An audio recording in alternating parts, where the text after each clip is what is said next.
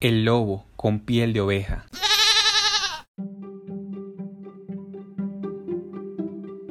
Un lobo pensó un día cambiar su apariencia para así obtener comida de forma más fácil.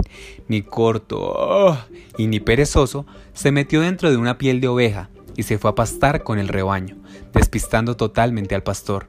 Al atardecer fue llevado junto con todo el rebaño al granjero, donde le cerraron la puerta para que ningún lobo entrara a comerse las ovejas. Sin embargo, en la noche, el pastor entró buscando la cena para el día siguiente, tomó al lobo y creyendo que era un cordero, lo sacrificó al instante.